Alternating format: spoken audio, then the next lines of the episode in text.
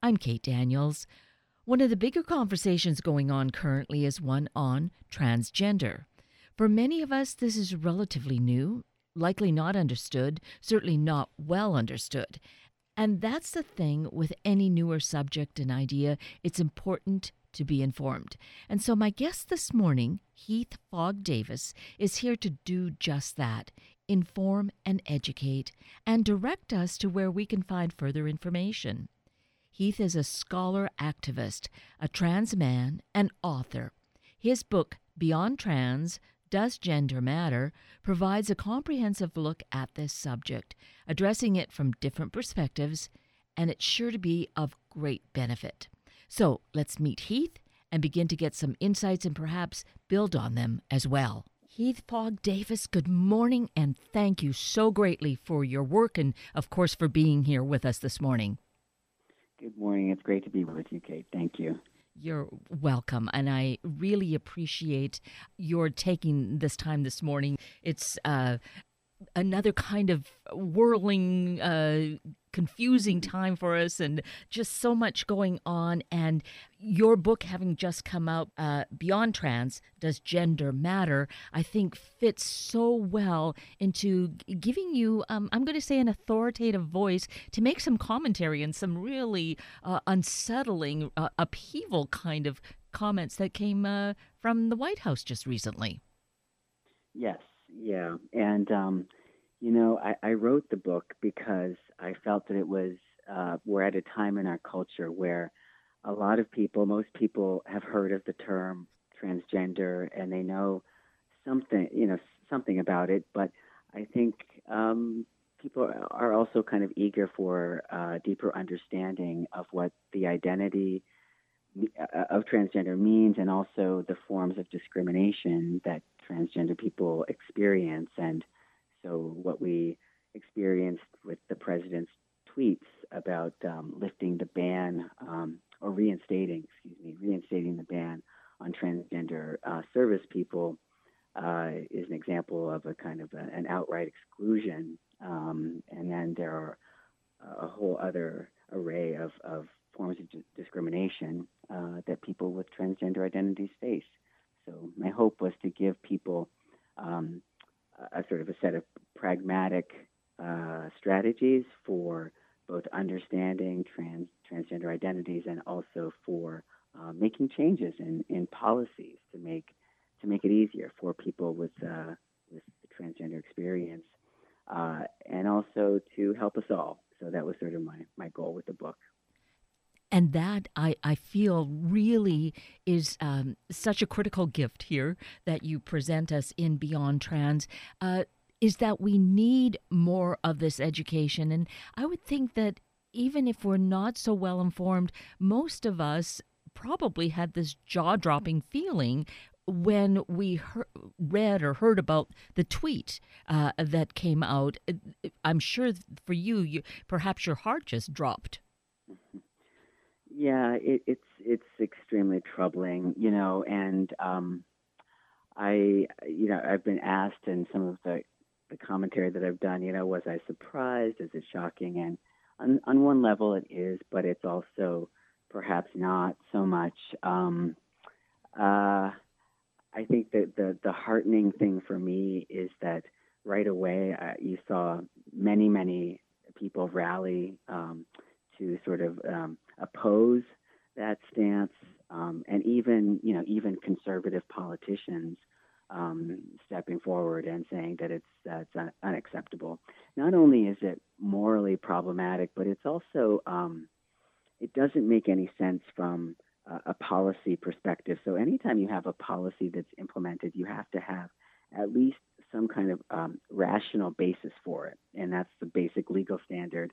Um, and so uh, Trump using the language of you know that transgender people will be disruptive and that the medical costs would be ex- exorbitant. Both of those things have been debunked, and so there's no there's no evidence that transgender military uh, people are disruptive just by their mere presence, um, and also this uh, the the claim about the the high medical cost of incorporating them and paying for health care has also been um, debunked. Um, so it's actually healthcare for trans military people be a very small percentage of the overall budget for health benefits in the military. Yes, and that is the thing that we want to highlight, uh, underscore, uh, is to realize that there, there's just a lot of verbiage going on, and to really seek after some of the facts. And beyond that, to have this understanding. And that's where I feel that because of the research, because of your life, because of your passion in wanting to educate and inform and being so involved in, in policies, uh, I think around the country, but but certainly uh, in Pennsylvania where you live, Beyond Trans really helps the rest of us get these important insights. and that was your purpose, correct?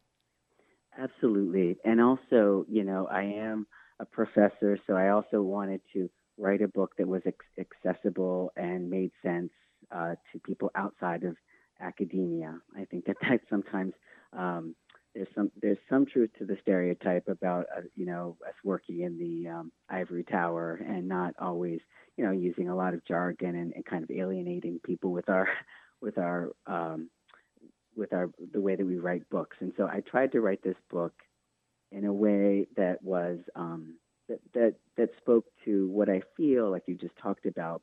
Um, first of all, giving most people, I think, the benefit of the doubt. I continue to be optimistic that most people are good um, and that they want to do the right thing. And I think that overall, although there are, you know, there are hate groups and there are people who have that kind of agenda, I think for most most Americans, they they they want to do the right thing, but they don't necessarily know what that is. And so, you know, if you're in a workplace and you have a colleague who announces that they are, you know, going to undergo a gender transition, um, what what's expected, you know, in that environment.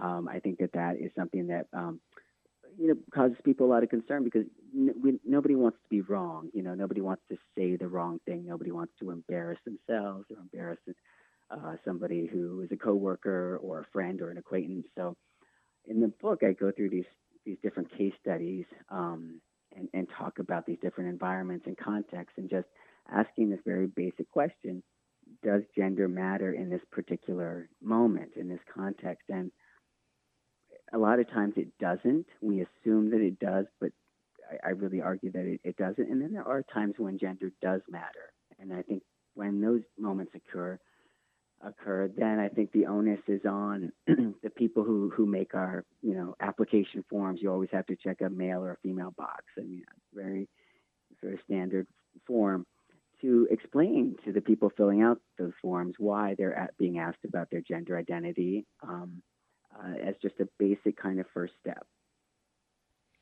And thinking in terms of these forms and ch- checking off the little boxes. Um, so you're saying there are times that it's important, but also probably more of the time, really, just as in the question of race, we have the option of answering it or not. You're suggesting and really uh, proposing that that same option be given where gender is concerned. Yes, exactly. and in some cases, you know, it, it's interesting that you you brought up race as a an, another example to compare because historically we've seen um, racial uh, boxes on forms uh, change a lot, just as you alluded to. So, for example, um, on our driver's licenses, it used to be the case that we had race markers. I remember this probably back in the early 90s when I lived in Massachusetts. They, they, I had a race marker on my driver's license. Um, and then we moved away from that, and now currently we don't have race markers on our licenses.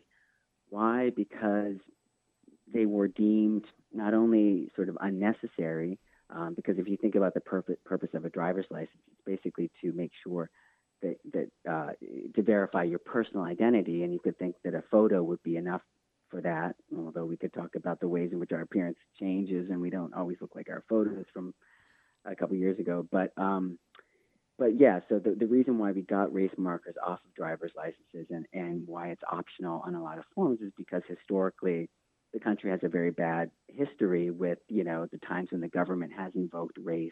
It's been historically a lot of times in a discriminatory way. Um, and so we want to be very careful about when and when, when and where and how we ask people about their racial identities. And I think we should take a similar approach with gender. And you share uh, in, in case studies and sharing the stories of a, a, variety of experiences. I mean, some of them are just so heart wrenching. They're painful in how it's questioned. You you share right at the outset about how bus passes are marked in Philadelphia. I was astounded to even see that that was the case. And then it, it is so, it feels brutal the way that that was then applied to people, questioning them and not allowing them to use their pass. It's, it's shocking. Yeah, and you know, in that I, I open the book with that example. Um, so our local uh, transport, you know, public transportation company in the city of Philadelphia, um, it no longer, I should point this out, no longer uh, gender marks its bus passes, but it did from 1981 all the way up to uh, 2013. And um, so, whenever you bought a month, monthly pass in the city here, um, you had to have an M or an F marker uh, sticker attached to that uh, bus pass, and it seems ridiculous in retrospect and you know but the fact of the matter is that for decades this policy was in place and it didn't make any sense. It caused uh, some transgender people who appeared to a bus driver to be maybe transgender or gender nonconforming uh, but it also and i point this out in the book it also negatively affected non-transgender people who you know, uh, a non-transgender woman with short hair, you know, or somebody who, um, in, in some kind of way, maybe is androgynous. I mean, there's so many. This is a, big point of the book that it's not just transgender people who are negatively impacted by a lot of our gender policies. This is about gender policing, and that's something that goes way beyond um, just transgender people. We have very strict rules in our society about how women and men should should look. And the problem with this uh, bus pass is that it then gave the authority to bus drivers uh, to make a decision about whether the person in front of them uh, met their own subjective standards of what a what a woman should look like and what a man should look like.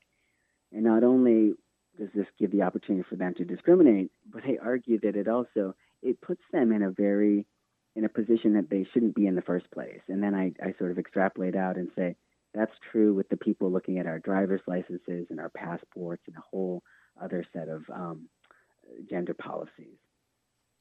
Exactly. And that's where reading these stories, if if we feel, and I think probably the majority of us feel uninformed, we want to, I hope, really understand this is where Beyond Trans really helps us through the stories, through the case studies, to, to just get a sense of the nuances. Because, well, going back to checking off little boxes, it's it's not that simple. There's really a very broad spectrum, and I think that's where we need to gain a sensitivity to it.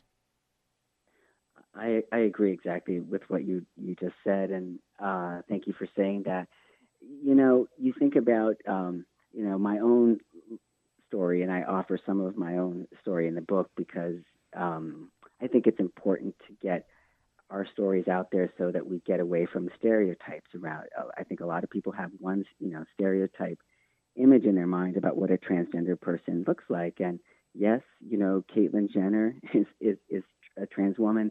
Um, and th- that's one story, you know, and then there's a whole wide range there are also people who don't um, identify as male or female, uh, but identify as non-binary or gender fluid, and have a you know, and so uh, that's not my experience. And to be honest, it's so that's difficult. It's a stretch for me to kind of really understand that experience, but but I want to, and I think we should. And you can imagine for somebody who doesn't, you know, clearly identifies male or female, whenever they're presented with a form with these two boxes, it's a complete situation that where they cannot um, they can't be accommodated. So I think given that we have a, a gender spectrum rather than just this binary, um, I think that we should be careful uh, the default should be not to ask people about their gender unless it absolutely is necessary. And if it's necessary, then I think that we need an explanation about why that is. And I suppose there would be uh, uh comments saying that, well, one of those places uh, would be public bathrooms, and if, and you cover that as a, an important section in the book. But again, um, we're seeing that that is perhaps uh, we're beginning to question it, and we're beginning to see changes. Wouldn't you say so, Heath? Yes, and I'm glad that you brought up that example. That you know that has been in the news, and we think about the the law that North Carolina passed about its bathrooms, um, and then since then the law has been overturned. Um, but yes, that that's played, and I have a chapter on this where I talk about that issue. For me, if you think about what what you know, what's the policy objective when it comes to public restrooms? You know, and for me, when I really think about it, it's it's about privacy and it's about safety, and uh, and both of those things can be um, achieved through building uh, bathrooms in a different way. So my suggestion is, um, and we have some examples of this in Philadelphia and New York, and increasingly in some other places too, where you have a, a gender neutral bathroom with a series of individual toilet stalls, and you have partitions from the ceiling to the floor, so that you give individual people their privacy. Uh, and you have a series of these, um, and then in the middle uh, you have sinks and mirrors, and people can wash their hands. And um, there's no need, I don't think, to gender segregate that. So that's an example where it seems like we're talking about gender, uh, but actually, what we want in those scenarios is, is physical privacy. And I think that's a very reasonable expectation for when we're in public to, to expect that. I also think that the way that bathrooms are constructed right now um, are not safe especially for women and girls. And so people, you know, bring up this example. Well, what about, you know, um, the man who is going to dress up as a woman and go in and and commit a, you know, assault on women and girls? You know, first of all, that's never happened. Um, but we do, unfortunately, in our society, have some examples. It happened on my campus um, a few years ago where um, individual girls and women are assaulted in, in public bathrooms by men who didn't care about the gender marker on the door. So I think that that just kind of debunking that whole stereotype and then zooming in on what's reasonable and what we really want is privacy and safety. And I think that there are um, architectural solutions for that.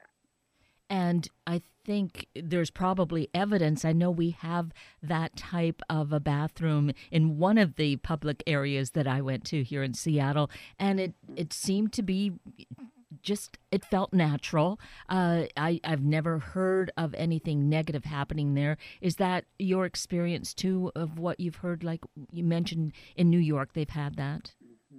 Yeah, absolutely. And um, as I've talked to people, you know, it's it's the kind of um, kind of radical reform that I really love because most people um, don't even notice really that there's a radical change. You know uh, because they see there are individual, you know, stalls where they can again have their privacy, um, and it's so. My my sense is that it's hard to make a, an argument against that kind of a scenario, and I like I like it a lot because even for people who, who are coming from a conservative perspective um, and have uh, about sort of social traditions about whatever, like you know, men and women not mixing in certain environments. Um, even for those individuals, I think that this is a pretty good solution uh, because effectively you have uh, your your gender segregated in the, in the sense just right down to your individual person, so that that's that's taken care of. Um, so for me, it's a it's an example of a win-win kind of a solution. It seems when we started out talking about it, you know, people it seems uh, very radical. And when I talk to my students about this, it's very interesting. Increasingly, um, they're very they're very open for the most part to, to a lot of that uh, those kinds of solutions. And part of it is as we uh, as change begins to happen as they grow up in a, a situation like that there's it begins to feel more normalized too. Exactly exactly. And i i see you know so as a professor and i've been teaching at temple for almost 12 years now and then prior to that i was teaching university of wisconsin in madison uh, for five years. So I'm constant, you know, I'm constantly working with um, young people, you know, who are 18 to the early 20s, mid 20s, and um, I've seen, I'm seeing the same kind of thing happen with transgender civil rights that I've that I saw happen with um, lesbian and gay rights. Uh, so students increasingly don't, you know, with gay and lesbian civil rights, um, it's hard to even have a conversation with students these days because they don't they don't the arguments against that just don't make sense to a lot of them. Um, so they feel like there's nothing to really discuss. Right. And I'm seeing a similar kind of thing happen with trans um, civil rights, that trans identities are much more familiar to this generation um, than they are to, to mine and uh, older people. Uh, so it's it's interesting and, and it gives me it's it's heartening to see. um, because you know the reality is, and we've seen a little bit of this also there. There's still a ways to go as far as giving transgender people full kind of inclusion into a civil rights paradigm.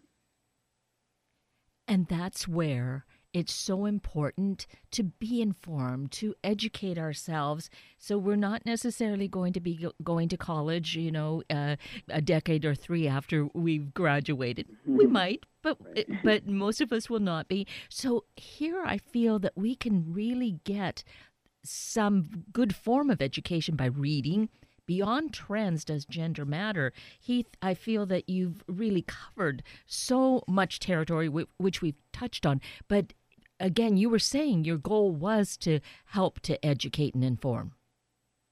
Absolutely, absolutely, and that's why, you know, I wrote it um, with, you know, there are four chapters. It's not a, it's not a very, you know, um, uh, lengthy kind of book. It's it's it's manageable from that perspective, and I also, I really wanted to include um, human stories, as you mentioned, and a bit of my own uh, narrative also, because I think that um, that that's that helps us sort of break down the stereotypes.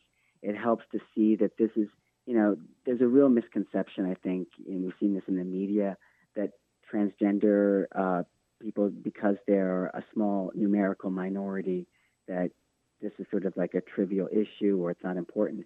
And I try to point out in the book that it's civil rights protections are there precisely for people who are outnumbered um, in our society. Therefore, people who are in vulnerable social groups. Um, so there's that to keep in mind. But also that transgender people have a lot in common with with everybody else. You know, so it's that kind of familiar story that we've seen before about um, moving from a position where you're just othering somebody and you can't understand them to really understanding that you know trans people are in our families, they're in our workplaces, they're they're they're they're everywhere. We're everywhere, and there's a lot more more diversity among us um, uh, than people think. Um, and so I'm hopeful, and I hope that the book um, can kind of be part of that, you know, conversation uh, starter, perhaps, so that somebody picks it up and reads it and can kind of start a conversation in their workplace or where they go to school or some organization that they're a part of, or even their family, um, would be um, would be incredibly uh, satisfying. And, and if I can do that, then I feel like I, I, I did my job. Exactly. And I feel that that is the case. We should mention your website that people can get more information about the book and just more about your work and what's going on. So the website that we should go to is? Oh, it is heathfoggdavis.com. So it's just H E A T H, fog, F O G G Davis, D-A-V-I-S dot com. Great. So, in just the few minutes we have left, a couple of the the other two sections in the book that you touch on, not touch on, you go into in depth. Single sex colleges is a, an interesting chapter, and then sex segregated sports. And that might be something that I think we are seeing some uh, barriers fall, but certainly not greatly and not a lot. And tell us about your feelings there. Sure. And so um, the chapters, the case studies in the book are presented in the order of uh, the easiest to the most difficult, in my opinion. And so getting gender markers off of driver's licenses, as we start, started out talking about, I think is the most straightforward uh, case. Um, then things get a little bit murkier. When you get up to sports, I think that's the most challenging uh, case study because there are physiological factors that, that give people a competitive edge, and so specifically testosterone. Um, and so I talk, I, I go into what the International Olympic Committee and NCAA um, has done in terms of their testing for um, different uh, performance enhancing drugs. Testosterone is one of them. So now, just briefly, the the International Olympic Committee used to do a bunch of really barbaric kind of sex testing, and only on female athletes who wanted to compete as female. Um, now they've moved to they've dropped the language of sex testing, and now they just um, are using testosterone. So a person who wants to compete as female in the Olympics has to have a functional testosterone level that is um, below the range um, that's normal for men. Um, and so uh, this is interesting. So um, it presents another case here where um, you can actually, and I argue for this, get rid of the sex categories and just talk about hormone levels because that's really what the issue is there. Although, as you alluded to, we also have a, a lot of social tradition around women and men's sports, and there are social reasons for, especially at the recreational level, for uh, women wanting to play in a soccer league apart from men and vice versa. So I acknowledge that. But when it comes to the actual policies, and the, the policies are more important at the competitive elite levels, you know, um, and so that's where you see this increasing attention to testosterone as the measure, effectively, of who gets to compete as female. So we can see, we're hearing actually, how this covers the book Beyond Trans Does Gender Matter covers some of these well, many of the critical areas in our lives that really gives us good insights, educates and informs. So I do feel, Heath, Fogg Davis, that you have done us such a service by bringing this education right into our hands, and we can do it whenever we feel that we've come up against something or we just really want to just be generally informed. So you have done such great work, and I really appreciate that you've taken time with us this morning. Oh, thank you, and thank you for the the kind words. I, I'm I'm hopeful for that, and um, uh, it, it, means a lot to, for you to have me on the sh- on your show, and just to be able to have this conversation um, uh, means a lot to me. And I'm I'm hoping that the book can be, as we mentioned before, uh, something that can can start a conversation. Exactly. Indeed. Well, thank you. I believe you've done your part, and we just need to go forward, right? Exactly. well, thank you again. Thanks so much, Kate. I appreciate it.